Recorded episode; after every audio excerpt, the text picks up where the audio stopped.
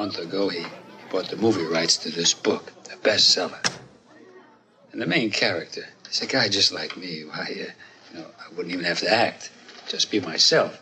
But, uh, oh, Godfather, I don't know what to do. I don't know what to do. You can act like a man! What's the matter with you? Is this how you turn out a Hollywood Pinocchio that uh, cries like a woman? what can I do? What can I do?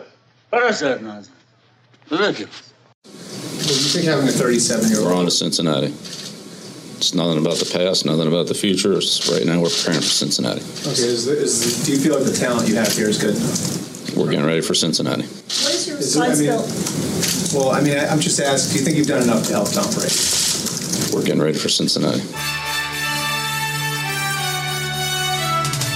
minus three with Dave Dameshek. Hi, hello, sports fans. Welcome to minus three. No, I'm not crying about the Steelers. I'm just a little hoarse from a fourth quarter block punt and a, a weird interception that led to the Steelers improbably coming back against the Chargers, only to give it away on a broken coverage with two minutes. Hey, anyway, happy Thanksgiving, everybody. Rugged start to Shecker season. I hope it's going to be a happy one. It usually is. This is the stretch of the year with more days off than there are days of school or work. And when you are at work, it's kind of okay to be drunk and it's also okay to get fat right now. And there's a lot of sports on. Not that the games are necessarily going to be good, especially on Thanksgiving. Has there ever been a trio of Thanksgiving games in which every team playing on Thanksgiving just lost in uh, in the preceding week. That's what our eyeballs have waiting for us. Michigan and Ohio State is going to be juicy. The AFC's a mess. Um, we'll give you some Week 12 picks for you, a couple college football picks, our thoughts on Taylor Swift. Um, Oh, wait, we're going to skip that, I think. Let's just uh, jump right to the sports talk then. With our pal all the way in Midtown, New York Yeah. City, it's Kevin Hench sitting on top of the AFC mountain all of a sudden. Everybody loves Tom Brady Jr. Uh, Mac Jones is his name, I guess. Uh, Shaq, first of all, this breathy Brenda Vaccaro impression you're doing is such an upgrade. Um, whatever it takes, I think for the listeners, this is your new sound. I don't know. You've managed to remove all of the grating, shrill annoyingness from your voice. It's beautiful. Thank you. See, it's a Thanksgiving mir- it's a Thanksgiving miracle, Don't- really. Yeah. don't- no Our vocal rest. Keep it like this for the rest of So the lay season. off this tea. My wife made me some potion, some uh, Tennessee potion that she said, "Oh, these will slick your voice up real good." And I like, I, I, all right, whatever. I'll, I'll lay off that then if this pleases you more. Yeah, our mutual pal Matt Money Smith, voice of the Chargers, told me. I said, "How did you get that voice?" Well, you know, just uh, dealt a good hand by uh, by a higher power, and I got the the other end of that stick. And he said two packs a day when I was growing up. That's what it, that's what it was on the Oh, side. smart. So maybe that's what I need to do. I'll start doing that. Too but late. I don't know where I, we, we can bounce around the league here. I don't want to hold you up, Hench. I don't want to hold the listener up. It is Thanksgiving week. I want to say very quickly that we have a second episode in store for you on minus three and on extra points just recorded with cousin Sal and Marty Weiss reviewing week 12 in the NFL. And uh, also, we have a Thanksgiving feast debate a lot of all the important issues uh, uh, apparently eddie spaghetti says bill belichick weighed in uh, that uh, his favorite is anything starchy which is a real deviation for him you know he's, he's usually so splashy with his choices um, but uh, so we do what we do with uh, jen We, piacenti but we absolutely do want to hold the listener up. Is I mean, what is the Dude, idea? Like, is guess, that our- is- like the idea is like we're informative and entertaining. Hey, man, don't want to hold you up. Hey, sorry to ruin your Thanksgiving with our podcast. I, well, I this All the- you're right. What kind of intro is this? Hey, man, um, just we're gonna make it quick so you can get on with the better parts of your life.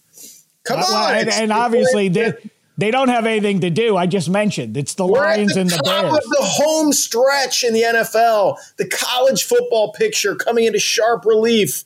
This is this is exciting.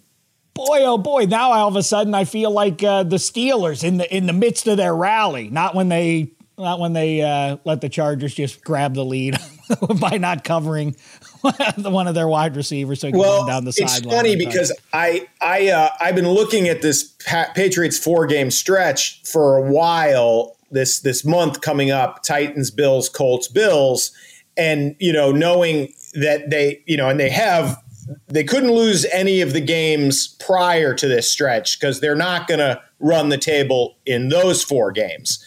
Um, but it's very interesting in the last few weeks how the complexion of those games has changed.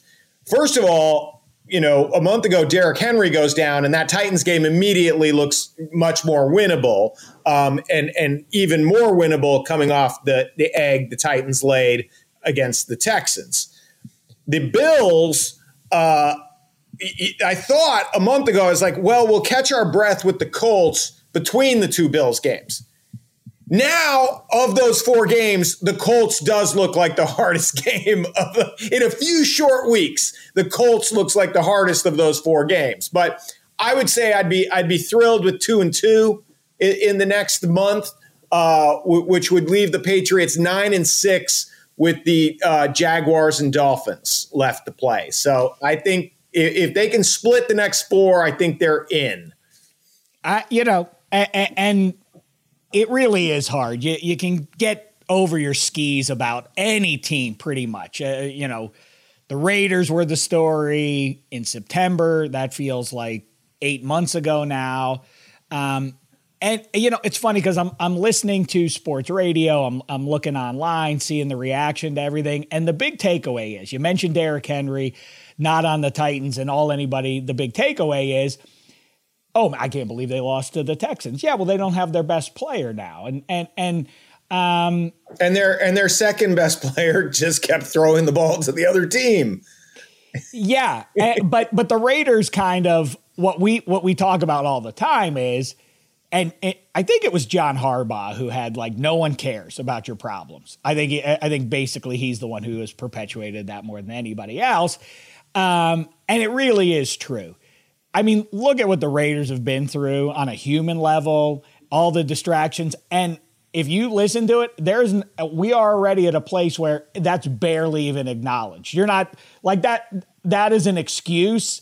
Uh, is meaningless to people. Like what? Ha- what's happened to the Raiders? They've lost three in a row here. Like wheels have come off. What's I literally happened? heard somebody say. What? I literally heard somebody say on the radio today, like who's who's the alpha in that locker room that's going to step up and stop this three game skid? I mean, Joe Mixon punched you in the mouth, which is an unfortunate turn of phrase where Joe Mixon is concerned.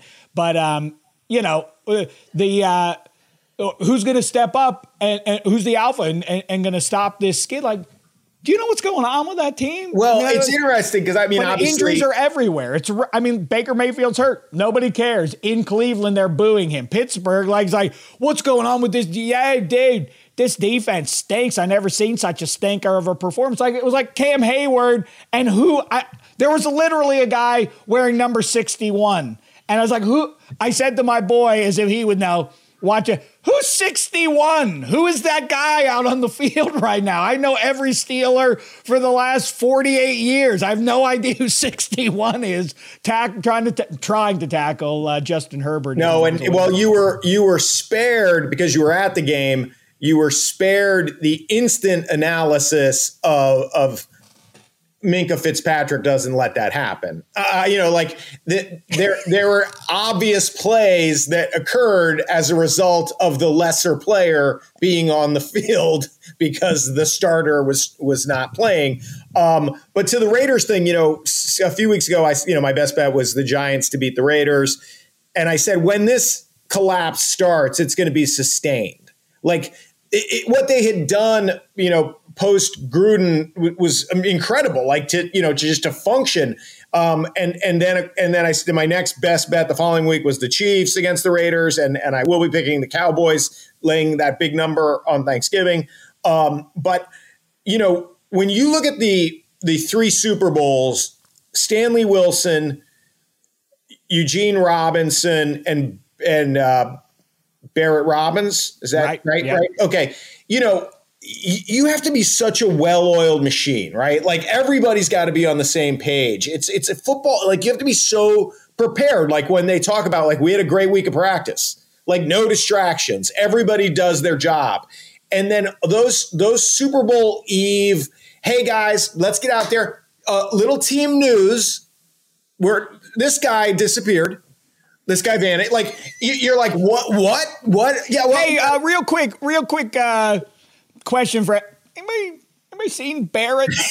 it's like what? So you know the, those teams go zero and three in the Super Bowl with with one guy going AWOL the night before the game, and when you look at what the Raiders have gone through, it's like, uh, well, the, in football, the coach matters.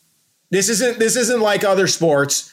It, it makes absolutely no difference in baseball or or basketball you and I would get would finish with almost an identical record as all the well compensated managers and coaches. Football's different. It's a big it's a big hit when your skipper is fired, is, is asked to leave, and then the the subsequent turmoil, as we've talked about, is just it's beyond it, it's beyond heartbreaking, tragic. He's your friend. He also is a good player. Like you're also, you know, they also can't replace what that guy you know did to the to the top of the defense. Anyway, so so yeah, I, uh, if, if, you're asking what happened to the Raiders, you just don't. You're not a big news hound. I guess. well, that, but I'll, you know, the Cowboys. Now the big takeaway is from, I guess the the signature matchup of Week 11 um, is Chiefs are back, and if you blur your eyes, I guess you could say like, yeah, look at their look at what they've done the last few weeks and everything. But one, I, I'm not sold that the Chiefs are in a great spot. Maybe they wind up going to the Super Bowl, but it ain't because Patrick Mahomes has turned the corner and is back to being the best in the world. The defense somehow is doing it, but talking about excuses that you're allowed to make, but nobody cares about is they didn't have the best left tackle in football in Tyron Smith and Havin for the last. Zeke Elliott goes down. Then they already have one of their best two pass catchers out with COVID. Then the other one goes out, and it's kind of like, what's going on with the Cowboys, man? That that's what's going on with them. They didn't have most of their good players. Like, Dave, I'm getting a lot of. I, I mean, during the game, uh, sitting there in SoFi, like, Dave, you're the, as though I have some answer because I'm on the scene. Um, Dave, what's going on with the defense, James? What's a, who like? It does matter, as I say all the time. They wear the helmet with the one logo on the side of it. Well, actually, it's on the right side. Um, I, it does matter who is actually inside that helmet, as it turns out. Just because you put the you jersey know, on with a 61 way, or otherwise uh, doesn't mean he equals the production of Minkah Fitzpatrick or TJ Watt or Joe Haden or anyone else. Yeah. What what happened? Dave, what happened? That's what happened. Yeah. By the way, thank, thank God it matters. It would be pretty boring to root for our teams if it made no difference once you put the uniform on. You were just as good as TJ Watt. Well, that would suck. Uh, yeah. Well, you know what? It's the I, I I've said this a million times. I'll say it for the million and first. In uh, The Incredibles, the kid who grows up to be the bad guy says, it, "Once everyone's super, no one is." That's right. It does matter it that you matter. have hey, super people or it's unsatisfying to watch on some level. Yes. So uh, first of all you know being on the east coast for thanksgiving um, you know when i just get a taste of east coast sports viewing time like i'm like oh, i'm ready to go to bed. Oh the puck hasn't dropped yet. Like it's so insane how late shit starts in New York. And of course, last night I'm I'm watching Monday Night Football as I did growing up, where I'm like, oh yeah, this I mean it's it's they did move it up. It is earlier than when when Sheck and I were kids. You know the the nine oh seven kickoff. Um, but uh, I I knew you were at the game. Spaghetti said, "I hope the Steelers win. It'd be great if the Steelers and Patriots were both in the playoffs for for the show." And then it it it became so clear to me that the Chargers were not going to punt all, all night. Like it was like there's no way this defense is ever getting off the field. And then Herbert just misses a wide open Keenan Allen on first down. I mean, he's running wide open, and it's like, ooh, it's second and 10. This we could see the punter. The punter could make an appearance. Now, I believe was that the punter's only interaction with the game of the night? That was the one. what a what a line! What a line! Hey, how'd you do? Hey, honey, welcome home. How'd you do? Uh, well, I only had to punt the one time. Oh, did you Did you pin him? Did you pin him at, at the two yard line? Ball did end up at the two. The ball did end up at the two. The one time I went on R two, the ball ended up at, at R one. By the way, was that the sequence? I mean, I know you've had a lot of fun with with with Canada. Uh, the, the, you can't. Everyone goes, well, if you throw a pass and it's incomplete, you should have run. And if you run into the line, you've got to be more creative. Like at this point, he's run. He's called all 15 plays that he has inside the three yard line. They've failed on all of them. But that was the sequence, right, where they where they needed they needed the fourth down pass interference call yeah, but before that, early in the game, when they when it was seven three Chargers, they have the ball down at the goal line. Seven under throws the ball in what should have been a touchdown. Other, but by the way, let's not diminish the idea. Whatever whatever else you want to say about uh, this this Pittsburgh Steelers team, I don't think you can really hang it on Roethlisberger. Is he? You know, he's not a top five quarterback, but plenty good against the Chargers. Um, and I do think the Chargers still are my pick to go to the Super Bowl because if you kind of break down what it takes to get there, all the myth about you have to have this and you can't do this, and I think the Chargers have most of those pieces. Well, let me ask you this about the they can heat you up with Bosa and company. They defense, got nice back end pieces, but the defense is still problematic. And watching Bosa, I, you know, I was having this thought. I'm like, I'm watching him, and I'm like okay, so you're going to jump off sides three times a game. You probably, you know, you're you're you're good for a roughing penalty every like.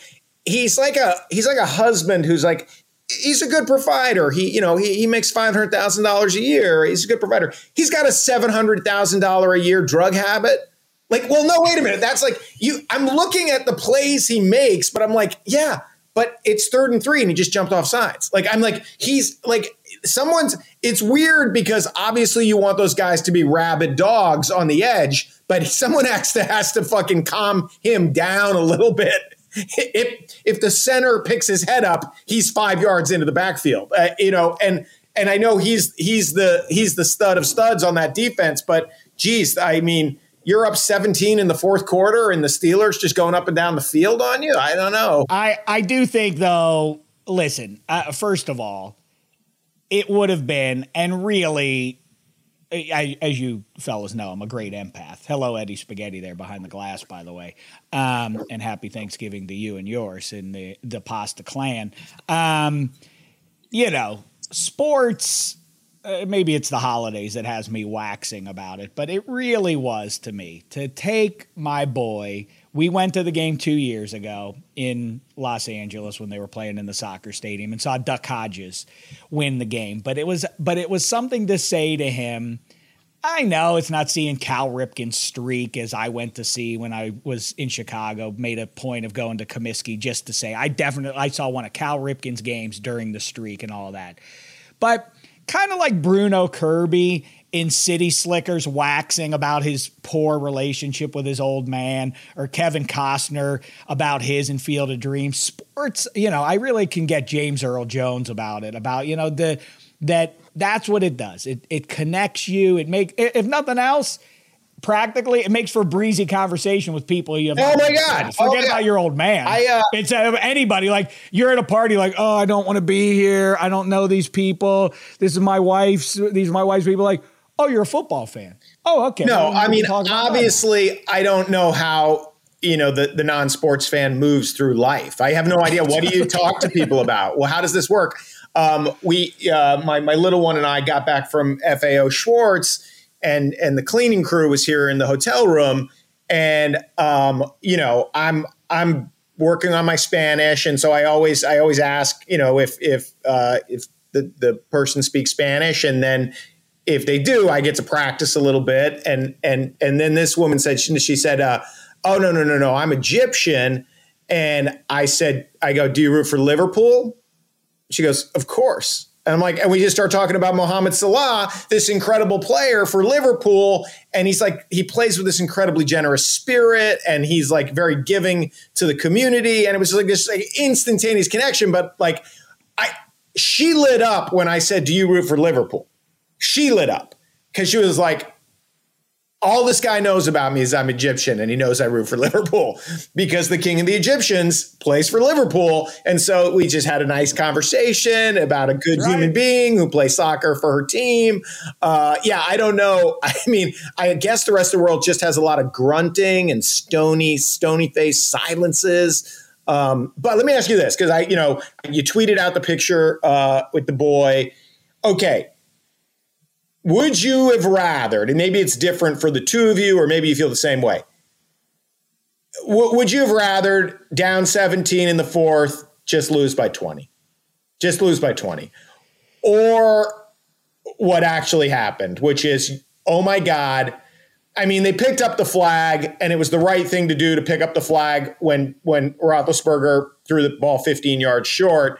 Um, but if that is PI, they can run it almost all, you know, right. If, if, if they, that's right. You know, that's exactly that, that game is kind of over. Um, so, so there's a moment where that yellow's on the field and you're like, we're going to win this game. Like now we're moving into 96% win probability. Um, so then you get the stomach punch of no one covers Mike Williams. Which, which would you have rathered? I'll take the I'll take the rally because of the circumstances that I that I describe. I as we're going to the game, I say this is my last chance. I've seen I mean 18 years is really pretty close to almost half of my uh, you know, time spent following sports, number seven in black and gold has been the quarterback, you know? And so I'm explaining the meaning of that and his greatness. And he doesn't, oh, he's I'm telling Jean Claude Van Dameshek about him. He's like, "Oh, I did. He's going to the Hall of Fame," and I said, "Oh yeah, oh yeah, he's definitely going to the Hall of Fame." And I want you to see him, and you'll be 25 years from now, he'll go into the Hall of Fame, and whatever. You know, it's a point of connection. And by the way, I do put on social media a picture of me and my boy, and I say, "This is, you know, for better. We're 18 years. Maybe it makes me a a uh, a slight human being that that." The the role that sports plays in family and otherwise. It's a point of connection, as we say, um, and I, I, it really is darkness uh, in social media. If you float that out, the the the hilarious quips that you get from people um, about Ben Roethlisberger as I'm connecting it with my son and everything else. Terrific people. Good for you. Happy Thanksgiving, everybody. Um, I'm sure you're I know. proud of yourself. It's like uh, be proud. And by the way, hey, your guy, your team has a guy that that I don't uh, that I don't love. Um, that applies to every team in every sport that you could possibly point out. So like it, football. So settle down with your. I, your, I, I put a picture. Oh, how dare you like him? kind of talk. I put a picture of me and my child on social media. Let me guess, it went great. It, it went yes, great. Thank you. That's uh, people are delightful. But, people are terrific. Um, but I, they did. But the, to answer your question, we're in the Charger Stadium. And the Chargers are rolling, and they're up 17 points. At least you didn't like, get hey. stuck in that tiny Charger section. Exactly.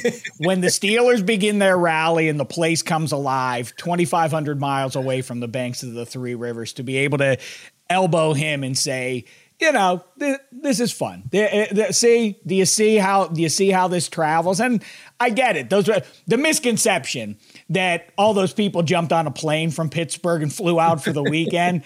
there are it's a brand. People vibe to success, and there are lots of Patriots fans at this point. There are a lot of Yankees fans around the world, and Duke fans, and otherwise. And the Steelers are, I think, a relatively likable brand. And so it's traveled out to Southern California, and there are a lot of people with terrible towels who I listen to their conversations, and I'm cynical about the the the um, uh, what they what they think. They have no idea who anybody is on the team, and instead of here we go Steelers, there's a lot of Let's go Steelers. Well, well, that's that's a tell. That's a tell to a dyed in the wool actual Steeler fan. But all right, listen, wave your towel, um, have your fun. Well, it was. But yes. listening to Staley in the post game, it it definitely sounded, and I don't know. It's always hard uh, on the on the TV to tell exactly how loud it is, how one sided it is, but you could tell from Staley that it was the worst it had ever been. He was like he was talking about trying to deal with the crowd at home. You're at home. I mean, that's fun. Hey, we're, so it's a home fun. game, but we were able to overcome the crowd. Like it was just insane. Um, all right, so you. But I've got. But you talk about a drug. But you talk about like uh, a drug addict and all that. Like I'm trying to. I am a dealer. I'm trying to. I'm trying to give him. I'm trying to get him get him hooked on the stuff. And so I am thinking about if they somehow steal this game. What are they really maybe going to win this game? that wow. win, I w- that would have been a, just an unbelievable win. That would have been, um, you know, uh, the, the the Oilers playing without Campbell and Renfro, and, or uh, Campbell and Ken Burrough, Ken Burrough and Dan and Pastorini, Pastorini. right? But yeah, that, that- that's how it, it felt like. Um, you know, I, I felt like, oh, if they win this one, the hooks will be too deep for him to ever get them out, and he will be a Steelers fan for the rest of his life, no matter what the Rams and or Chargers do. But in the meantime, Chargers will turn. Okay, well, this will be a good transition. I see you got your uh, Tim Biakabutuka sig underneath you there, which must mean you're you're picking Michigan. But let's get to that uh, momentarily. I want to do that, but I have a, I have, I have uh, one thing I want to ask you Okay. about. Takeaway from Week 11: the Browns survive the Lions. Um, the the Ravens. I mean, I What- I don't think. May, I, I should look this up. Anecdotally, in my heart, it, teams that are the cardiac team of the year don't win the Super Bowl. I, I don't think, but I, maybe I can look that up and somebody can disrupt. Yeah, they win by two points every week in miraculous fashion. They're Then they down two scores. They're down two scores in the fourth every week. That's not a good team. That's not Yeah, a good team. doesn't work. I, I, I that Ravens. long term. it's so crazy that the Ravens, like the way the schedule works, like the week they beat the Lions, that's the only team in the NFL they could have beaten. Like they were atrocious and and needed help uh, from the gods and the referees. And then you know they, they're gonna they're definitely you know they're gonna lose to the Bears, and the good Lord intervenes again. Uh, they're down 16 in the fourth to the Colts. They need two TDs and two two point conversions just to force overtime. They're down double figures to the Chiefs when Mahomes just throws the ball to them in the fourth quarter. Like all all those games, Vikings they're down 14, Chiefs they're down 10, Colts they're down 16. I mean, it is not a stretch that their record could be inverted easily. Of course, this is true. And of course, you can play this game forever. And you left out the biggest play of that Ravens Colts game is Calais Campbell somehow blocking a field goal that would have iced it for the Colts. And then we'd be talking about the Colts. People are already talking about Patriots or Colts are the two best teams in the uh, in the AFC. They would definitely be the Colts would be regarded as such with that win, and the Ravens would just be in the in the mix. But by the way, here's a little bit of optimism for anyone on the outside looking in, or it's not looking great. Specifically, Browns and Steelers fans, we are one and the same. It is time to pull together because Steelers, you need the Browns to catch fire now. And Ste- and Browns fans, you need the same. You want the Steelers to beat the Bengals this weekend, and you want to this the the matchups. I tweeted it out last week. I'll tweet it out again, but look at the schedules of all four AFC North teams that's upcoming and tell me which game the AFC North team out of division is going to be favored to win. There's an at Broncos game for for um, Cincy. I mean, it it it's terrifying. Nobody. Should, uh, the bottom line is AFC North. I think gets one team into the playoffs, and that's who wins the division because the Colts are going to make it, and the Titans are going to make it. Patriots and Bills are going to make it, and now Chiefs and Chargers are going to make it. So that doesn't leave any room. So you win the division, and it's improbable. But if the Steelers go to Cincy and win, and then beat Baltimore at home over the next two games, things will look awfully rosy. I'm not predicting that to happen, but if you're throwing dirt on them, do that at your own risk. In the meantime, the Browns are right in it, and that brings me to this question: Okay. the Raiders five and five, it's grim. Browns, it's a mess because of the QB. And as I said last week, and I'll say again now, if they would have just said two weeks ago, Case Keenum, sorry, Bake, you're too messed up. Case, we're going with you the rest of the way. They would win the division. They still might win the division, but if they would have done that, but this ego and like, well, he's our franchise guy and we probably have to sign him, but now it's getting sideways and all of that. Is Baker Mayfield and or Derek Carr a backup in 2022? think about the lay of the land. Aaron Rodgers might move, Russell Wilson might move, all these uh, youngsters coming up from college.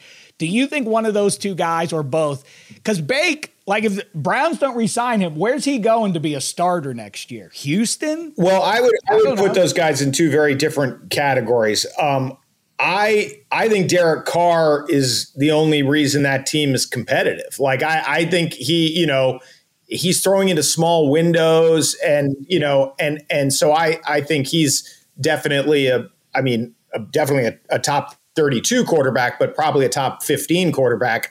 The other guy, uh, he's not good. He's just not good enough um, to be a starter. And I mean, I, every team needs a starting quarterback. So at the beginning of every year, there are non-contenders. I mean, you know, the Lions said we're going to run Jared Goff out there, but but Mayfield. It's funny watching that game against against the Patriots.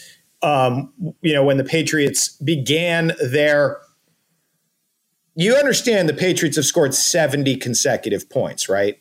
How often does that happen in the NFL? 70 consecutive points. They ran a 45 against the Browns and 25 against the Falcons. But when Mayfield threw his interception to Dugger, it was one of those where you're like, well, I guess I can kind of understand the the the interception that Rosen threw, and he just obviously didn't see Van Noy, but like he's throwing pretty far away. Like there, you have a lot. You should see the whole horizon if you're throwing it that far to the sideline. And it was one of those throws where it's like, oh, if he didn't pick it, the other Patriot would have picked it. There's nothing there. There's nothing. You there's nothing to see that would make you go throw it. And I feel like Baker does that too often. Um, and it's not like he makes up for it with these other incredible plays where you got to live with the bad decision because he does all these other things. So, well, look, we said it when the when when Keenum beat the Broncos a few weeks ago. Are like, well, uh, they've got a slight upgrade at quarterback, so they've got a chance of, of of winning this game. And he played, you know, he's very solid, no mistakes. Um, and then when Mayfield went out of the Patriots game, you know, I was like, well, they're getting a slight upgrade at quarterback with Case Keenum. Uh, so that's the answer. That's the answer to your starter backup question. If Case Keenum, per- per- perpetual backup, is better than you, then yes, you're a backup.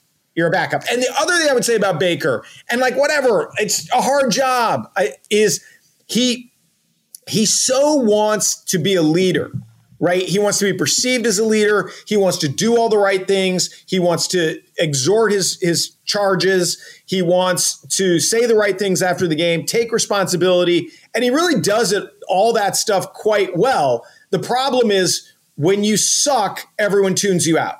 Everyone goes, I don't I don't care. I don't care that you say all the right things after a loss. I don't care that you're you're bucking me up on the sideline if I drop a ball you're not good enough to lead us to the promised land. So we have to find someone who is. That's the business. Um, you know, and I don't, and I don't think, I mean, look, if he had this left shoulder injury and had had been playing great prior to it, then we'd go, well, it's not really fair to to judge this messed up body. But like he's he's got a big body of work now. He's not the guy. Yeah, well, it, I do feel bad for him because he's hurt, and it does have to do with it's not mere ego, but it, it, I guess what you're kind of getting at the best thing for the Browns would be for him to self submit to getting Wally pipped, but that will ruin his career because if he sits down and lets Case Keenum, I think he probably knows. Given the way I feel right now, Keenum is a better option. But if I volunteer that to Stefanski, I'm doomed because if they go on a run without me, who wants me next year? Derek Carr, conversely, I could see him going to New Orleans and lighting it up in For sure. 2022. I think that would be a great. I think if you put him in a good spot, he'll thrive. I'm with you completely. But the thing with Baker Mayfield is, I don't think there's been a guy this deep, and he's what is he year four for him, um, who is as big a pitch man. Oh my And God. he's in every other commercial. What if he got shelved? Like it's like, oh yeah, well, no, but now he's a backup. I don't think there'd be because there have been, you know, Ryan Leaf or Jamarcus Russell or anyone else who never take off in the first place. It's like, yeah, too bad he's a bust. But people built up. I mean, major corporations have funded millions of dollars around Baker Mayfield being their pitch man. so it's kind of a weird spot. Like, yeah, he's he's not good, guys. You you're gonna have to figure out who's gonna. No, it, it, Case Keenum can do the Home Depot ads next year for you. I, it, I, mean, obviously the agent deserves a lot of credit, but like if you put his um, endorsement ledger side by side with his football card, you'd be like, well, this makes no sense. Biggest ever? I mean, not Peyton Manning level yet, but like no, I mean disparity. difference, disparity, disparity absolutely between the biggest ever. Absolutely. Spaghetti, you're like a young fella. Would, Maybe you can help us out. Would, who's got who's out had a bigger disparity between actual sports greatness and endorsement dollars? Is there somebody we're think uh, not thinking about? I mean, the worm. No, he never got any because he was too he was too much of a lightning. RG three was in Subway commercials for a while. Yeah, that's all. But yeah, this would be like if if Tony Eason was the most visible pitch man in the '80s. like what? Like there's not there's nothing on that football card that suggests that Baker Mayfield should be in 17 commercials in every game. Imagine in 30 years from now when that when that when people look back like, wait, who who made the most money doing endorsements in 2021? Like who's Baker Mayfield? Who is that guy? I've never heard of that guy. All right, let's get to some uh, college picks here, and then we'll get into some NFL Week 12 picks for you. Just a couple for you. Um, Hench, or you, we, we unless you have no offering on what I deemed earlier with uh, cousin Sal and Marty Weiss, the most meaningful on a human level in college football, the best rivalry is Army Navy. Because that's the only rivalry for all the rhetoric that you hear from, uh, you know, big time rivals. Is like doesn't matter what the schedule is as long as we win that one it's a great season. Like that's not really true though but that wouldn't be true for you auburn. If you go 1 in 12 even if you beat alabama the coach is getting fired. Um, army navy like that means something to those guys and the, the entire uh, branch of the military. The most meaningful in football terms impact on national championships and otherwise has to be ohio state michigan in our lives right? For sure for sure. I mean, it's when I you look at how close, many times yeah. just, I mean, and you've got, you know, again, going back, the, the Biakabutuka game stands out, right? Because Michigan played pure spoiler in that game um, in terms of national championship potential. Um, I feel like there was a 15 year stretch where you could just go, oh, you know who's going to win the Ohio State Michigan game? The team that only has beating the other team to play for the team that has a national championship to play for is doomed in this game, which I mm. think is uh, not going to be the case this year. I, I think that, that right. uh, I, I, I just think um, you know I, it's too it's an oversimplification to say well how did they both play Michigan State, but I think that is is a uh, a, a, good yardstick of the talent gap and uh, you know Ohio State seems to have timed this thing exactly right, and and Oregon timed it exactly wrong. peaking peaking at Ohio State in whatever that was, week two or three, and uh, Ohio State is just churning it all together at the precise right time. Um, and it's funny that the Harbaughs are brothers because I like John Harbaugh a lot, and I just I'm just couldn't be more delighted than when Jim Harbaugh's unhappy. So I do think that Ohio State covers that number this weekend. I'm with you, spaghetti. Why don't you do it? I, I, I uh, for exactly the reasons you said, just straight up talent and the pox on them, the the weight of, um, Harbaugh, you know, his entire can't beat Ohio State. That's extra gravity. That's not supposed to win, but man, that's that's an extra piece that probably favors Ohio State, not Michigan, because it's gotten a little sad at this point that Harbaugh can't do it, and that's going to be batting around in his head pre-game and even during the game if things get uh, you know get tight for him. He'll probably get tight. Spaghetti, how say you on that? Yeah, I mean, I'm shocked this number isn't more. I think uh, even uh, Marty Weiss said it on extra points, and he is a Michigan fan. Uh, I, I, think the worst thing that happened to Michigan was seeing that Michigan State Ohio State game. If that game looked different, I think they feel a little bit better about this game. But when has Michigan ever really won a massive game before? Where like they haven't done it. So why now with this Ohio State team who is peaking now? Early in the year they weren't great. There was questions about how good is C.J. Stroud, how good is their defense. Well, defense still isn't awesome, but they're scoring points at will, and I just they're going to get steamrolled. I think by Ohio State. I know I did say a few weeks back that I thought Michigan could get up for this game and win this one, but Ohio State's just looked too good the last few weeks, so uh, they're a scary team. Hey, you'll hear more from Eddie Spaghetti, by the way, with uh, Mikey Meatballs in just a little bit. If you're a Puck fan, stick around for a uh, an update on all things NHL. Spaghetti and Meatballs coming up in just a second here. Let me throw in one other college football bet. It is a good rivalry weekend if you enjoy such things. This is a great uh, Saturday to sit in front of the TV. I'll throw Pitt in there. Pitt Syracuse is not a great rivalry. I'm going to go against the collective wisdom that I feel coming out of this game. Syracuse in the Carrier Dome needs to win the game to become bowl eligible.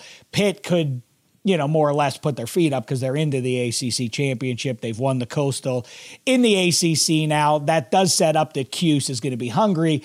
Don't forget, though, that Narduzzi knows it and Pickett knows it. And Narduzzi is, I'm guessing, is smart enough to know that go that Pickett going to New York as a Heisman finalist helps the program as much as it helps the kids draft stock and otherwise. I think that they're incented as a team for Pickett to go up there and light it up. I think he has a big game. I say Pitt take the 13 and a half or lay the 13 and a half that Pitt is uh, is given to the Cuse up there. That's a little bonus one for you. Now, let's start with Thanksgiving Day. Hench and pick these three Okay, bum well, games. I- Bears line.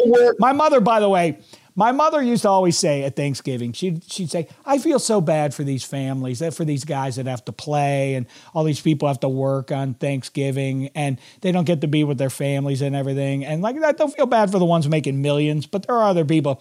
I really do want, does Fox, does Fox just go like, ah, we don't need to send camera crews and everything up there. Just somebody tweet what happened at the end. That'll be enough. Who cares about Bears, Lions? Anywho, what's your it, it is adorable that there are people out there that think we'd rather be with our families than watching football by ourselves in the basement. Like it's so insane. Like, are you fucking kidding me? These guys are delighted. Honey, sorry. Oh shit. My yeah, playing on Thanksgiving. So uh what a bummer. I gotta hang out with my buddies, playing playing a sport instead of sitting around making small talk with you jackasses. Oh, what a shame. Yeah. They're the big winners. Um, but no, happy Thanksgiving. But the hench, this is Tim Boyle v. Andy. Uh, Andy v. Timmy. This is as great a test as I can recall. I went to high school. Just with a- how much you don't want to have to have a conversation with your family and just instead look at the screen and make uh, make vapid comments about what's happening. I went to high school with a kid named Tim Boyle, and when I saw that guy's stats at halftime, I go, "Wait a minute, that might be my my uh, classmate in his fifties. I got to check. I got to double check." Um, I uh, all right. Well, I'm going to work. I'm going to get my best bet, which is the last of those three games. I think the Bills get right. I don't think the wheels have fallen off that team completely. Uh, you know, as opposed to the Saints, who you know they had just enough offense. Even if your defense is good and flies to the ball, you need you need first downs on the other side. Like you can't do everything on defense. And if you've watched the last months of Saints games, like the way you know the defense beat Brady, um, but then couldn't quite beat the Titans, then kind of got trampled by Hurts and company. Like I, I think the Saints are, are regressing to where they really are, which is a non-playoff team. I think they're not going to make the playoffs in the NFC, and the Bills are going to be there, you know, toward the end. So I think four is a tiny number for the disparity between uh, the talent level on those two teams. So I think the Bills is my best bet.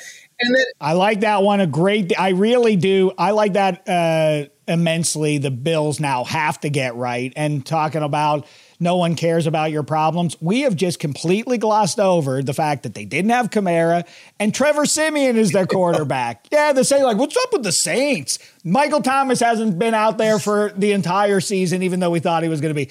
Kamara hasn't been playing, and Simeon, what? Yeah, uh, that, this is what happens when, When you- when yeah. you get too many injuries. yeah, I'm sorry. team- it's unsatisfying that like I, and I'm a big like hey everybody has injuries but you can reach a point where it, the attrition gets to be too great to overcome. Every team in the feels like NFL, if they had to start the scout team, would get crushed. That that's what happens when you have to start the scout team in the actual game. So uh, uh, the Bills, I think, will, will trample them.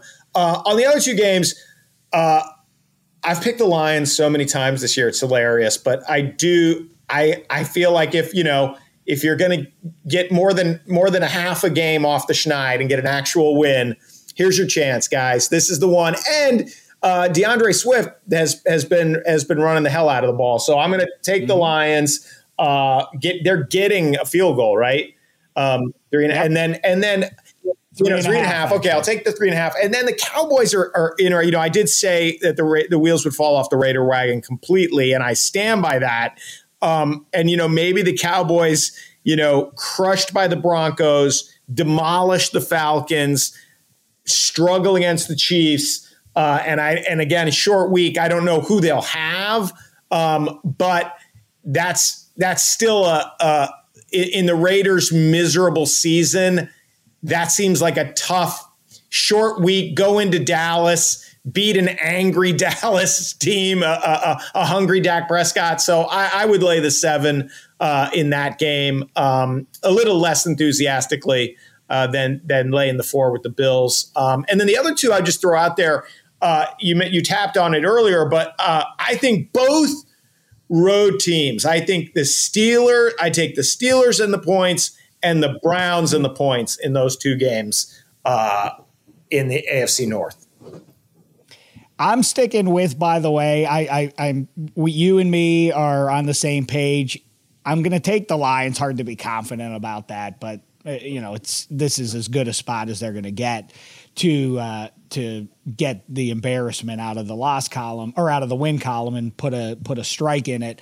Um, I could see the Cowboys game being close just merely because I think practical matchups. If Tyron Smith isn't out there, then you know they that that pass rush really could get after Dak. But come on already, Cowboys. This is uh, you know th- that was a, a woeful performance. I don't buy the Chiefs. We get a week away from them though for their mystique to build up, but.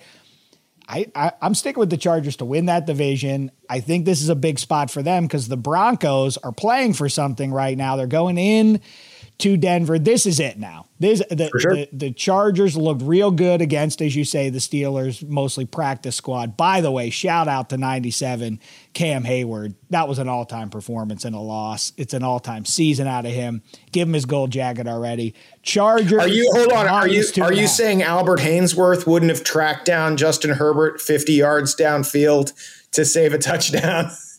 that that play, I mean, and I don't know what your replay situation is in the stadium there, but you know they they did on the broadcast they did a ISO on Heyward for the entire play, yeah. and and I'm telling you, three percent of defensive linemen would have turned and run upfield. Like the play was so far beyond him when he decided to put his head down and just chug. And, and he and, and he, and he did it. He pulled it off. He's slower than the guy, but he caught him. He, he, he, it was an incredible play um, and then a I. I don't know. You know they they almost blew it, and I know the takeaway from uh, for the nation is boy. I, I think the Chargers should feel good because that's typically a game that they would have given away, and they did their best to give it away. Obviously. Um, they did give it away. The Steelers gave it back. I know, but I'm seduced by the roster. I, I just, uh, what is I, I, know they don't stuff the run, and that's a, a big problem in December and January. But when you when you look at the pieces, you, you really just think offensive line's good. I mean, they can run the ball. They have those. They they have three or four really good pass catchers. I the playmakers on defense is what it's all about. Asante Samuel and Derwin James and I mean, and Kenneth Murray. They they are they're just loaded everywhere to me. And so they had their stumble here, but I, I maybe this one they come off of the big stage, almost blowing it. Now they're now they're they'll get right. I just don't. I mean the the Chiefs. I know everybody's going to talk about them, but with their especially with a week away, people are going to say beware the Chiefs. I just don't think that because they've been great for the last three years that even though they've put a nice little stretch together here, they're still. I mean they they what they what they get 19 points. Well, they got it's interesting, I, and maybe they maybe they're being judicious about it. But you when you watch the Chargers, you're like, um, why doesn't Ekeler touch the ball every other play? Like every single time he gets the ball in space, like it's insane on a swing pass how quickly he's up to speed and making guys miss. Like, you know, it's just a dump off, and you're like, you're going to average 12 yards per dump off with this guy. He's a missile. Um, and and obviously and a load too somehow when he when he starts turning those legs inside the five the pile just goes with him into the end zone yeah i think that the chargers on that side of the ball uh, i think are the best they're they're and and herbert like you know, they had a couple of massive drops in that game. Um, but he's just putting lasers on the numbers. The thing that stands out to me, Lamar Jackson with design runs, and he's a headache, uh, you know, in the pocket. Um, even when, when when you get pass rushers around him, how he can burn you, but it's got to break your spirit as a player.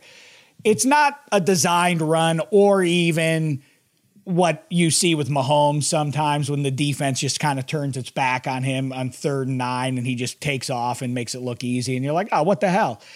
Herbert's different than that. He can do that to you too. But there were some plays um, on Sunday night where there are little seams between defenders where he just kind of knifes through them and, and takes off. It's not just he's he's not just functionally scrambling. He's choosing to run and burning teams. And if he keeps doing that on top of the other stuff that they have going on offense, I think they can outshoot a lot of teams and get enough turnovers because of the high end players I named. I I I bottom line, I stand by them as my Super Bowl team.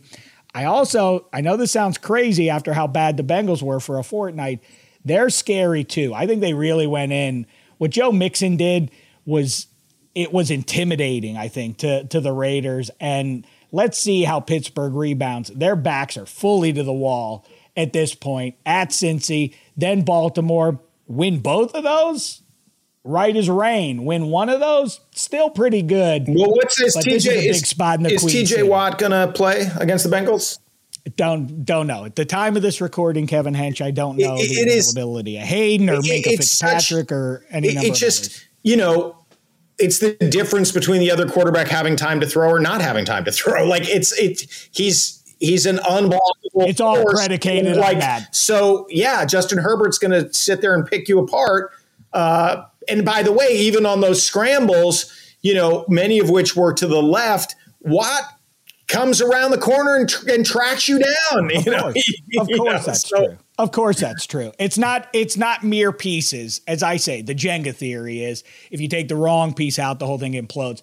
TJ Watt is a guy that you I yes, you wouldn't run through the left side of the line, patting the ball for 4 seconds and decide I'm taking off with it here if TJ Watt is there because he's already wrapped you up. And to your point if he does eh, even if he does take off, TJ Watt is as fast as you are and he'll and he'll chase you down and you're not going to make 25 yards on the carry. Anyway, um, I want to let Spaghetti make one pick here. I want I want to make you guys speaking of picks. Speaking of picks, I want to do a I want to do a uh, a quick uh, trivia lightning round for both. both okay, well, you know what? Let's Hands do it then. Buzz. Okay, Spaghetti will get. I'm, I'm looking for a number.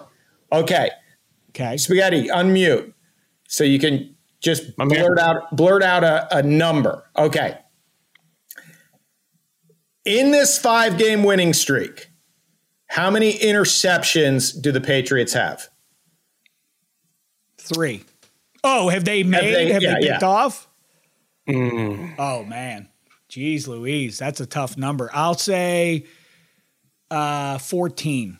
I'm going to go opposite. I'm going to go uh, one.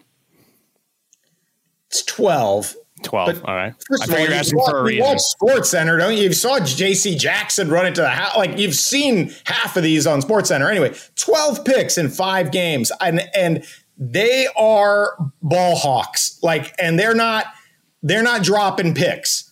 When they get their hands on the ball, it is a turnover, and and that part of the game where you can do that, uh, bend, keep the play in front of you make them make as many throws as possible. And if any of them wobble off the mark, take it away. Hench, it took me a minute, to be honest, to figure it out because the Patriots of the early aughts were defense dominant with Willie McGinest and Richard Seymour and Bruschi and the rest. And then the defense started to slip, and I started to say, well, it's Brady, obviously. Belichick is borderline fraudulent. He's a defensive minded guy, but he but the defenses aren't good. What, what why do they keep winning Super Bowls? I guess it's because of Brady. And I realized somewhere around aught five, aught seven, somewhere in that range. Oh, Belichick figured it out as usual ahead of most people, which is in the 21st century, you don't shut anybody down. The rules favor the QB and the offense too much, but you do have to create turnovers. And that's what, when the Patriots, even when they were 31st in the league in defense, they were still turning you over. And that's, that's, yeah, that's what the Patriots do. And I got to tell you, I'm going to throw up on you and anyone and spaghetti. If, if we get Brady, and Belichick in the Super Bowl. That's it. I mean, I don't know. Oh, what? I, am really going to be just. You'll be the only person in the world not to watch. I'll watch it out of, Seven out of, billion out, out of sick. I'll be sick watching it though. I, I can't wait to see what happens in this game though. By the way, before we give our pick on that, one other quick trivia for you, right. Kevin Hench. The Falcons threw had three quarterbacks throw an interception in that game against the Falcons. The last team, the 2000 Chargers, had three quarterbacks in one game throw an interception. Name them. Brees, No. Rivers. No. Rivers. No, he was he barely an All right. Well, I didn't think I think I could be, I didn't think I could be wrong on both those guys. Um, I'll tell you. What's surprising is it's Ryan Leaf is Oh. one. I'm, ca- I just can't believe he made it to four years in San Diego. It seemed like he was no, they were, he was in about a drafted. They came out in '98. Oh, I'm thinking 97. Okay, so 98. Okay, Okay, so Leaf. still there. It's still John Friesz. That's a great guess. but no, Moses Moreno. Never would've got that. Is, is- and then here's here's the one that uh, that struck me: Jim Harbaugh. Ooh. Okay. There you go. That's All fun. Wait, I got another question. I got another one. Here we go. This is great. Spaghetti's getting the history of football here. Okay. So as the Patriots were demolishing the Falcons, and you at a certain point, you're like, you got to get Matt Ryan off the field. Like this is By the way, that's another guy who could be in play. Why doesn't you want a fun narrative? Leave uh, leave Atlanta and go to the arch rival New Orleans Saints next year. That's a So, fun story. they mentioned- or send them to Seattle. That'd be fun. during well. that that shit kicking. They mentioned that you know Matt Ryan's QB rating during that fateful Super Bowl against the Patriots was 144.1, which is very hard to lose a football game when your QB rating is 144. Uh, but it reminded me that Big Ben's was 22.6 against the Oh, Seahawks. screw. So that's that's got to be the highest quarterback rating for a losing quarterback and the lowest quarterback rating for a winning quarterback. It's probably true, but uh, but footnote to that, as every cynic in the world loves to throw that one at me. The Steelers don't get anywhere close to that Super Bowl without uh, second year QB Ben Roethlisberger lighting up the Colts in the first half, the mighty Colts in the in Indy, and then going into Denver and doing the same to the Broncos. So that's it. I I, don't need everybody telling me. "Look No. I'm your your your he was lucky. saw- he was on a good Your- team. Like, yeah, he, he took Your to boy saw. Hall of Famer. I got no problem with that. Hall of Famer. He just happened to play the worst game of his life in the Super Bowl, and they won anyway. So there you go. Okay. All right.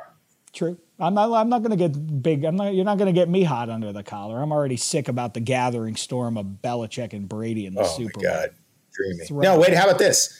Belichick wins this year. Then they play again next year for all the to settle it. No, thank you. I'll, I'll, I'll be on to soccer or something like that by then. Tennessee Titans, New England Patriots. Patriots giving five and a half. How say you, Hench? Um, I, I, I, I would lay the wood there. I, I think the Patriots, uh, you know, Titans kind of one dimensional now, and uh, the Patriots, the Jonnu Smith Bowl guy does nothing. By the way, uh, I, I yeah, I like. I don't. I don't think teams are scoring against the Patriots much the rest of the way. Boy, he really fixed them up, but good, didn't he? We talked about it way back in the uh, March or whatever when free agency started, and there were some people saying, "What's he doing? What's Belichick doing? Doing setting himself up to do exactly what that team is. And the and the gift from the football gods and this this weird conversation, the rhetorical kind of thing that people do with like he's light years. Mac Jones is light years ahead of where anybody thought he could be at this point. Like, not really. People when he got drafted, people were like, unbelievable that Mac Jones fell to Belichick. You know how this is going to go. And well, I mean, you have to assume that the Shanahan talk and a team that really actually seems like they've righted the ship. The Niners look good, um, but you know, if if we're to believe that he was really torn between the the guy with the unknowable ceiling in Trey Lance, who knows? If he was struggling, it's because he knew how ready Mac Jones was. He wasn't thinking about Mac Jones' ceiling. I think he's we we're seeing it. It's the same. He's the same guy, like not you know winning games, not making mistakes. So um, but I do think uh, Kyle Shanahan might be kicking himself now. I, I don't know if he is, but I'm going to kick myself and I'm going to kick you and I'm going to throw shoes at any Boston sports fan if Mac Jones becomes the first rookie quarterback ever to go to a Super Bowl. Oh my God, no, don't let this happen. Not against Brady on top of it. Ugh, Brady's so not going vomitous. to the Super Bowl more likely to have the first part of your nightmare happen than this than the other. You really? That's that's what, yeah. really. I like Eddie Spaghetti's. You know, I mean, obviously with the points, but I like that. Uh, I like the Giants plus plus the big number tonight. Oh well, we'll look for that. Uh, we'll look for uh, your tales from New York City. All things uh, Thanksgiving. Have a great time while you're there, Kevin Hench. We'll look forward to kibitzing with you after week 12 um, best to uh, to the girls under your hotel roof there and um, we'll uh, we'll keep it happy thanksgiving guys. all right there he goes the great kevin hench everybody. Eddie spaghetti that's a hot take that he walked out the door with right? That he thinks that the bucks are less likely to go to the super bowl than the patriots? Well, Agree. It is a strange year. I mean, I just saw a stat that the uh, underdogs and the end through week 11, it's the second highest win rate for them uh, in two decades. So this, you know, people were complaining about the NFL, the bad teams beating the good teams, but I thought it would, you know, water would find its level, but it seems like that is a true thing that these teams that are, uh, you know, we're not holding in high regard are beating the better teams. We'll see. I mean, it is, you know, it's an extra game now this this year. I mean, if the Bucks go and destroy my Giants later on uh, you know, tonight, then it's, you know, they're going back on track. I think the Chiefs are slowly getting back on track. I think the eventual good teams will be there at the end. So I think there's still a pretty likely chance that the Bucks will be in the Super Bowl. All right. Well, listen, Spaghetti and his pal Mikey Meatballs are going to chop up. Uh, Mikey Meatballs going to see the brand new joint up in Long Island uh, later in this week. Hope that's uh, a fun time for him. But I also hope that 87 and company starting to heat up themselves Sidney Crosby and company um, can maybe survive an exciting one, kind of like I saw, but uh, in Los Angeles with the Chargers, it didn't work out exactly. Or hopefully, 87 can, you know, maybe a 9 8 kind of game, something like that. Everybody goes home happy. Crosby scores six goals, something like that. Um, all right, he's coming at you, spaghetti and meatballs in just a second. But first, a quick break.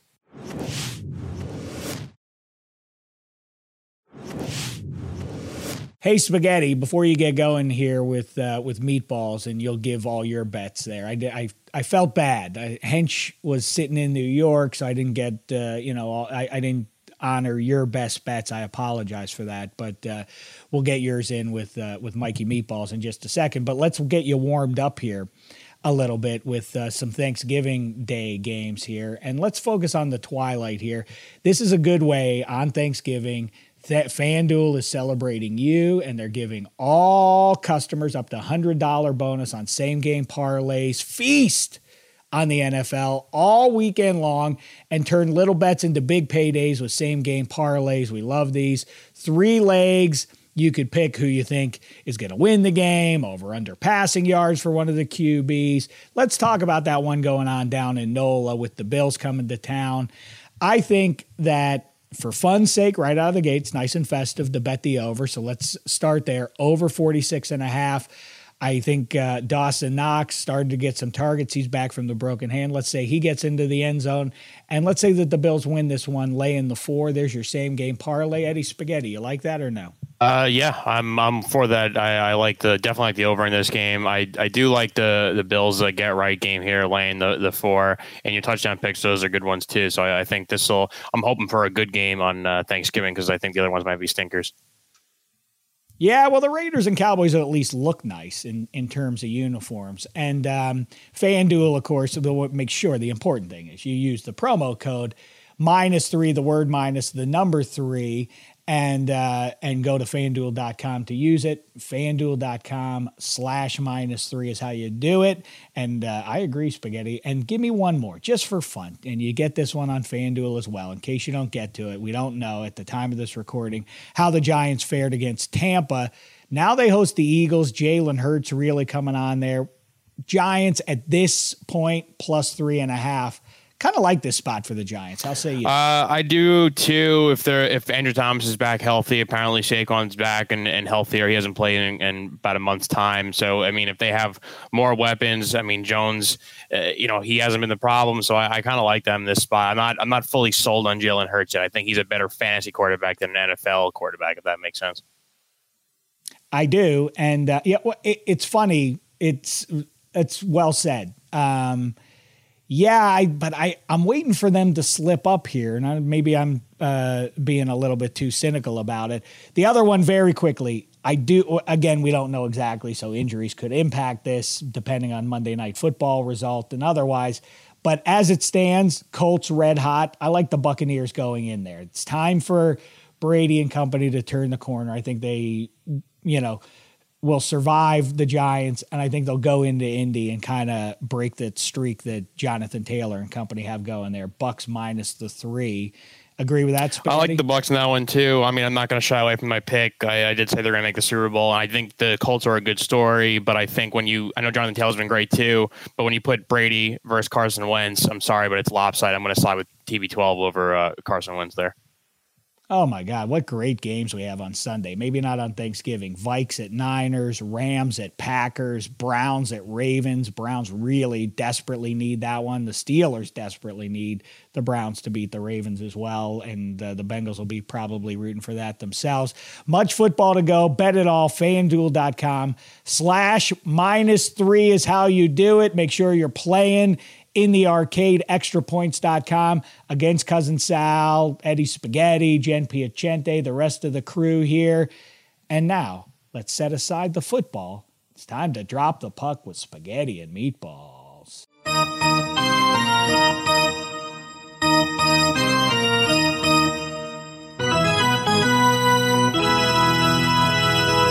All right, we are back after a, a, brief hiatus. I know everyone was tweeting like, "Where the hell is spaghetti and meatballs?" We need some NHL talk here, but you know, busy week, folks. We got Thanksgiving coming up, so we're we're cramming it in there.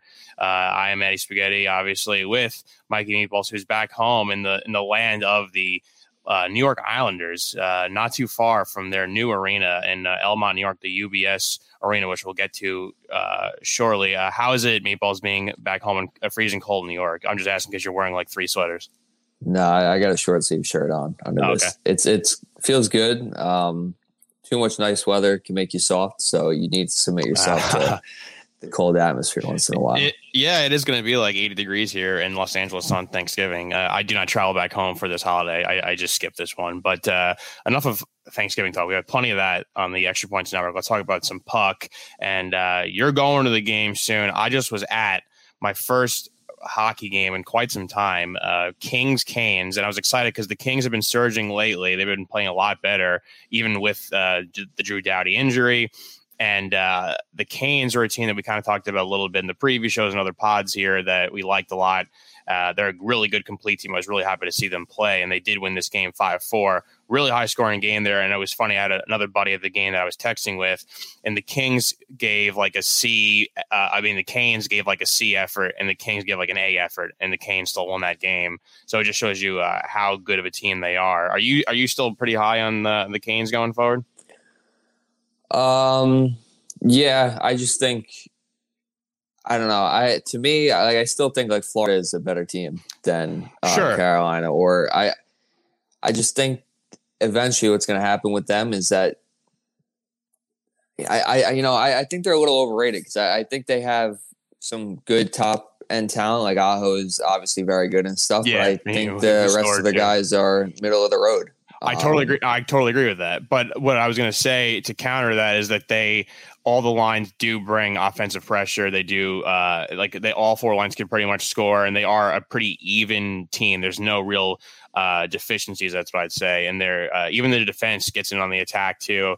a bunch of former Rangers on that team: Brady Skjei, the Tony DeAngelo, Derek Stepan, uh, Jesper Fast. They all all were contributing. So I, I do agree the high end talent may not be up there with some teams like Florida, but they do a good job of uh, being able to score when necessary. And reverse to the Kings team, uh, pretty physical team. You know, Anze Kopitar, obviously the center there. Do you do you buy into this recent surge with them? Or you think they're going to kind of fall flat in, the, in a tough West?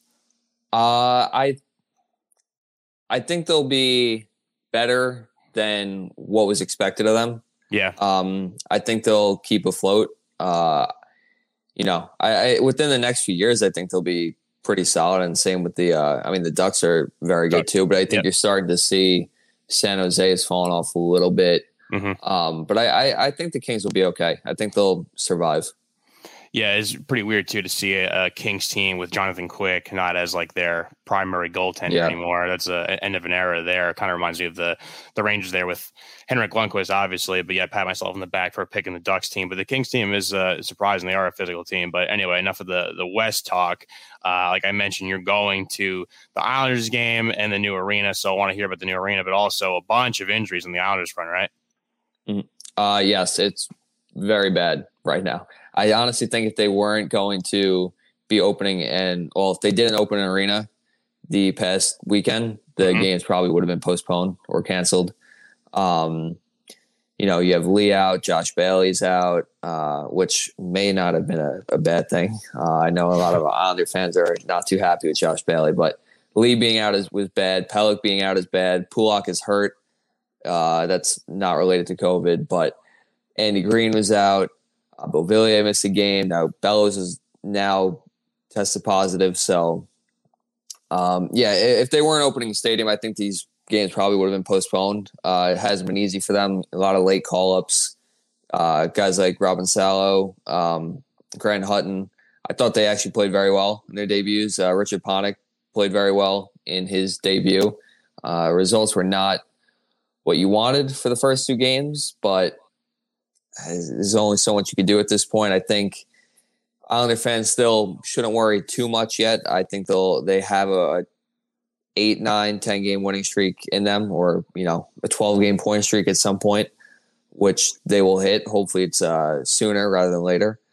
Um, but yeah, so I, we'll we'll see what happens. I think they really just can't get a bounce either right now. There's no no luck. Parise can't seem to finish. There are a lot of guys like Paul Palmieri just seems like he can't put one in. Pageau is not really shooting the puck. So once they find a rhythm, it's they'll figure it out. It's very similar to their losing streak post, uh, well, pre-COVID two years ago when they just seemed like they could not do anything right, and it's kind of the same thing right now. But once they get out of it, they'll be all right.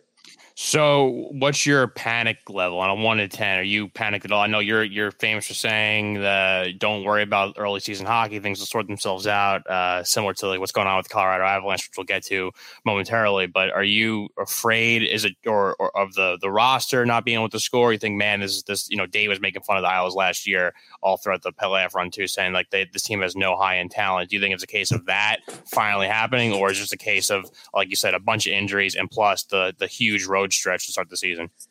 I just think it's some of it's like luck where they just literally cannot get a bounce where it like the pucks just will not go in the net. There's no there's no open rebounds that they can find and put in the back of the net. It just eventually it's going to turn around because you know law of averages it will eventually even out with these scoring chances. So I think they'll be all right. Panic wise, it uh, maybe a, a three and a half, four.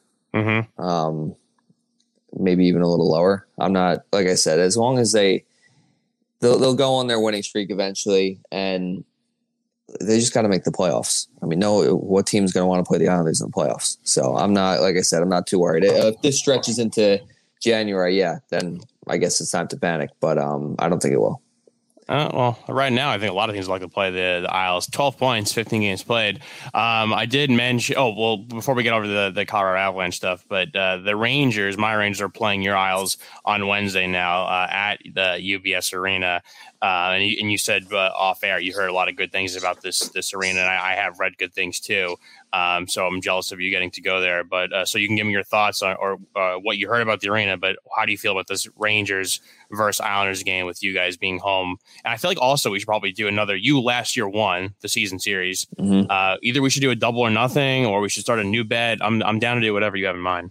What are you thinking? What do you want to do? I don't know. We can get wild with it. I mean, maybe we should get like Sal and everyone else involved and see what they think, Dave. Uh, but I'm I'm down because I mean, obviously last year you guys were supposed to be the better team. This year you were supposed to be the better team too, going into the odds. But right now, I mean, you know, the the hat I'm wearing, the New York Rangers, the blue shirts, they're surging right now. I'm feeling pretty good. Yeah, well, there will be no better way to get your first win than against the New York Rangers in the UBS Arena on Wednesday. Wow! So you, you're already calling a win? Uh, no, not calling a win. Oh, but oh, okay. I don't know the status. I just think it would be. I don't know the status of some of the players, but uh, I would think they would all enjoy it very much if they beat the Rangers as the first win. Uh, hopefully in a blowout. Yeah, Wednesday. done. But. but yes, of course. But um, yeah, in terms of the stadium, I think they they did a great job listening to what the fans want. There's a lot of fan themed or fan owned businesses within uh, the arena, um, which is really cool. Uh, I you know I've heard the uh, the bathroom situation is better than it was at Nassau Coliseum, where you that's good. Don't miss a you won't miss a puck drop at any point. Um, so yeah, I'm looking forward to going to the game, and hopefully they beat up on uh, Dave's Penguins on Friday. Oh, that's the matchup as well. That's that's gonna be a good one. Yeah, well, I I, I would love to to get back home and check out the new place. I, I have heard good things too. Uh, and we were talking about teams that were you know starting off slow and then eventually getting hot. And our pal Shane tweeted us to talk about the Avalanche for a bit.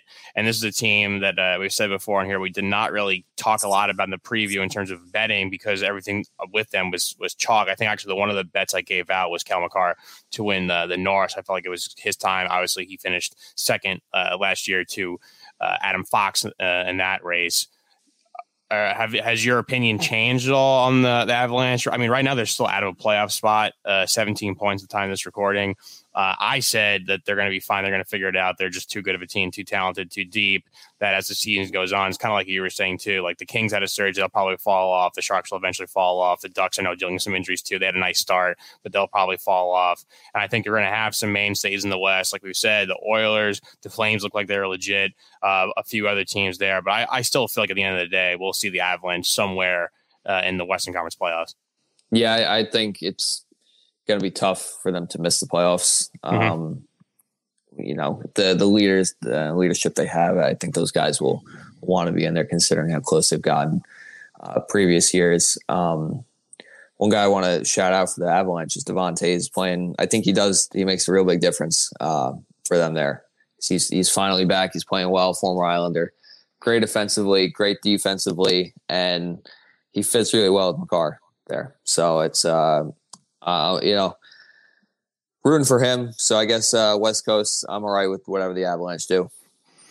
Yeah, I mean, they're at the time this recording, they have a game later today versus Ottawa at home. They should be able to win that game. Ottawa's not very good. Uh, Wednesday they have a game uh, with Anaheim coming to town too. Like I just said, they're dealing with some injuries as well. So I mean, I still like the, the Avalanche at home. They they should be able to right the ship. Uh, and that'd be. It'd be nice to get two more wins before Thanksgiving here. But in, in terms of uh, game picks, uh, you know, we are talking about this uh, off air of some which games I liked, and one of them you went the other way. I mean, I thought it was pretty shocking uh, in the game tomorrow. Calgary hosting the Blackhawks. And I was like, well, I love Calgary this year. I think Calgary's going to win that one versus a not very good Blackhawks team. And you said the opposite. You liked Chicago in this matchup. Please, uh, please share why. Yeah, I think uh, Fleury's playing really well right now. You had bad Fleury at the beginning of the year. Now you have good Fleury um, mm-hmm. at this, you know, the early stretch. And Calgary's better on the road than they are at home. So at plus 180, I think I'll take my bet on on Fleury there, and hopefully the trend continues where Calgary is a better road team. Wow, interesting. I mean, that's We'll we'll see if you're right, but uh, I mean, I, I, I thought that would be a lock for uh, Calgary at home, the better team. But uh, I mean, look, hey, listen to Meatball. That's his bet. Uh, another bet I like uh, Wednesday. We have Edmonton Oilers on the road versus uh, Arizona. Arizona obviously not that good. You know, last year we were always picking on the Sabres. That was the easy team. This year, I think there's a few teams you could do that with. You could do it most of the time with the Blackhawks. You could do it with Arizona. You could do it maybe with Ottawa. Um, you know, we'll, we'll see other teams how they, they go out there the next few weeks uh, before the new year. We could keep betting against them, but the, this Oilers team, they just score too much. I think them on the road, they'll just they'll put up a high number. If you want to even go with the over, I like the over on that one too. Like you just can't stop Draisaitl, you mm-hmm. can't stop McDavid, and uh, I like the uh, Oilers probably giving a goal and a half in that game. Uh, to cover that and win that game on Wednesday. So, I mean, he, th- th- that that's a that's a lock, right? Meatballs. There's no way they're going to lose this one. I think so. I All like right. that one. Well, hopefully, we're stealing our, our fans in the right direction here.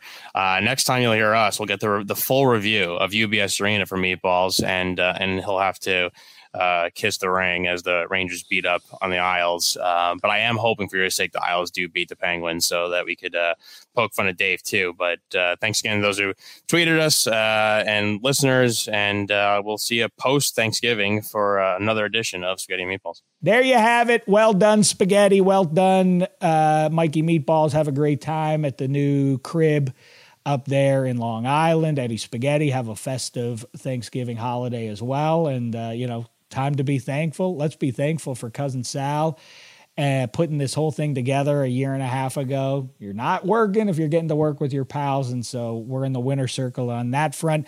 Join us there, fanduel.com slash minus three, the word minus, the number three. We'll be back after the holiday to break it all down for you and try and see if it makes any more sense than it does right now. Until then, happy Thanksgiving, happy uh, Shecker season, and it's been a thin slice of heaven.